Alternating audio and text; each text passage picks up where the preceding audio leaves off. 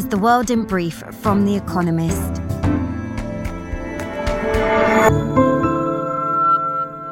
Our top stories Donald Trump said he has been indicted for mishandling classified documents at Mar a Lago, his estate in Florida, in a post on Truth Social, the social media site he started. America's Justice Department did not confirm the charges, which would be the first to be brought by federal prosecutors against a former president. Mr. Trump faces a separate criminal indictment filed by local prosecutors in New York. According to media reports, the charges, reportedly on seven counts, were filed by Jack Smith, the special counsel who is also investigating Mr. Trump's election interference activities. Mr. Trump says he is due to report to court in Miami on Tuesday. President Volodymyr Zelensky visited Kherson, a region in southeast Ukraine flooded by the partial destruction of the Kakhovka Dam. He thanked volunteers for evacuating 4,000 people from endangered areas.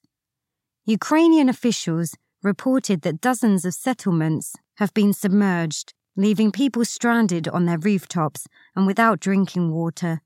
Authorities say at least 40,000 people must be relocated.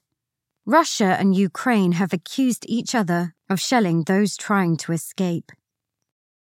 Ukraine launched attacks along the front line in Zaporizhia, a province in the country's southeast.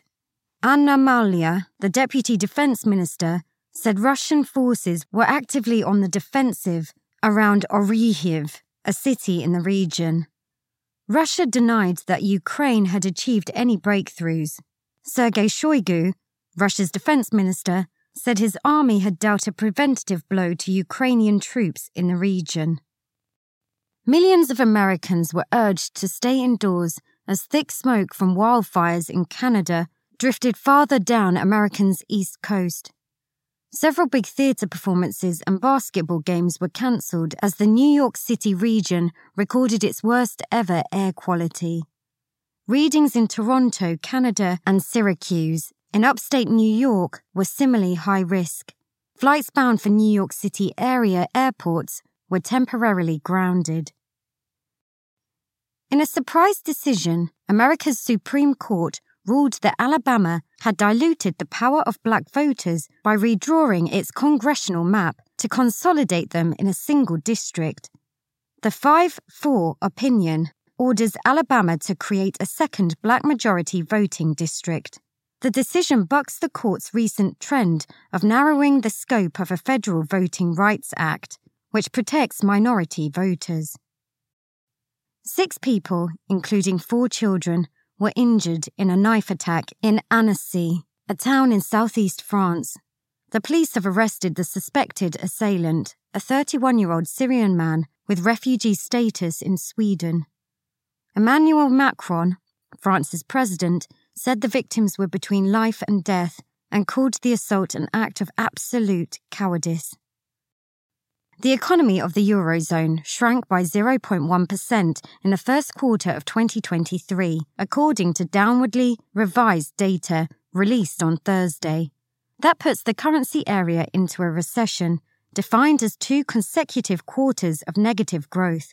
But the downturn is unlikely to last too long. The European Commission forecasts that the region's GDP will expand by 1.1% this year. And figure of the day 20 million, the approximate number of people that travel by rail in India each day. And now here's a deeper look at the day ahead. China's faltering recovery. China's state owned enterprises have weathered the country's recent economic setbacks better than most firms. Their pay and profits have been relatively resilient. That may help explain the fierce outline outrage this week when the boss of a state owned engineering firm in Beijing was photographed breezily out shopping with a young woman holding his hand. Overall consumer confidence is still weak and retail sales disappointing, though both have recovered a little this year. How should policymakers respond to China's faltering recovery? Elsewhere, central bankers' hands are tied by high inflation, which obliges them to keep monetary policy tight. But in China, inflation is dangerously low. Data out later on Friday are likely to show that consumer prices barely rose year on year in May. This week, China's big banks said they would cut interest rates on many deposits. That could pave the way for the central bank to lower the interest rate on loans. Meanwhile, the interest in scandals seems strong.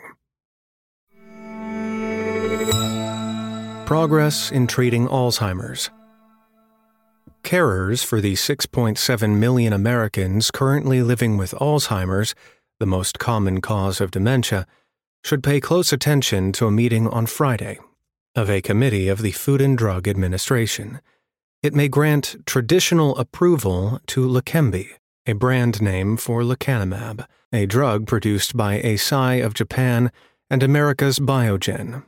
Leqembi won accelerated approval in January. The change is more than semantic. It would mean that the FDA accepts that Leqembi offers proven clinical benefits, i.e., that it actually slows cognitive decline.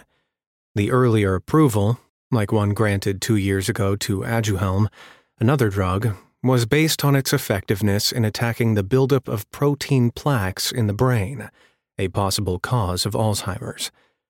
Traditional approval would also unlock coverage from both Medicare, federal health insurance for the elderly, and private insurers. With Eli Lilly, a pharmaceutical giant, hoping to win approval for a similar medicine this year, glimmers of hope are at least flickering for those with early stage Alzheimer's.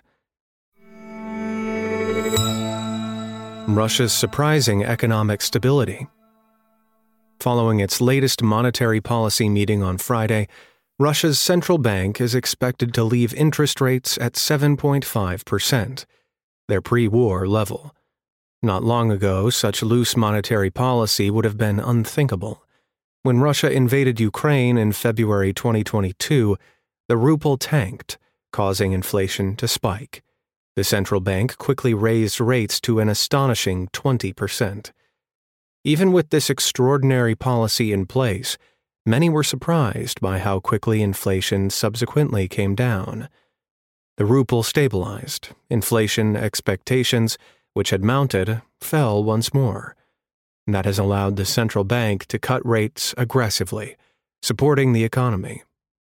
Energy prices, pushed up by the war, have fallen in recent months, but according to real time data on everything from business confidence to consumer surveys, Russia's GDP is growing about as quickly as before the pandemic.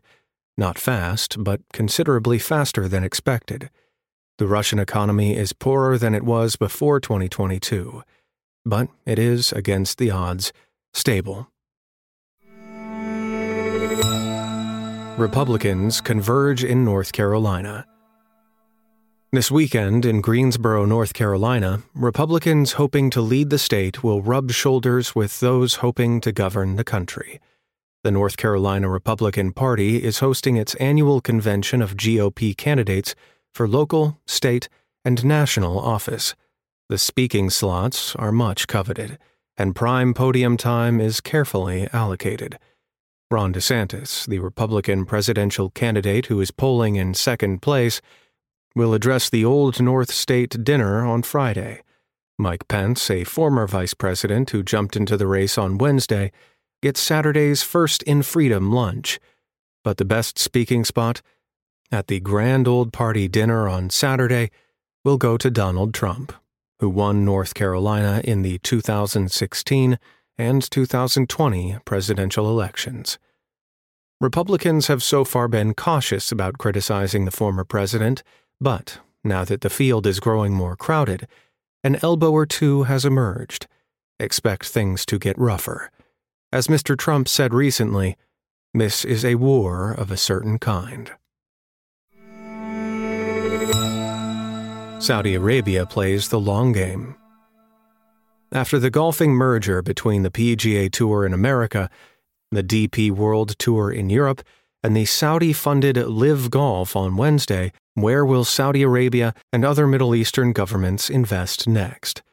The merger certainly represents an intensification of Saudi's sports investment program. Although buying Premier League football clubs, such as Newcastle United, is expensive, taking control of an entire sport is a much more ambitious enterprise. That is what the merger amounts to. The PGA Tour has bent to the Saudi Public Investment Fund's wishes.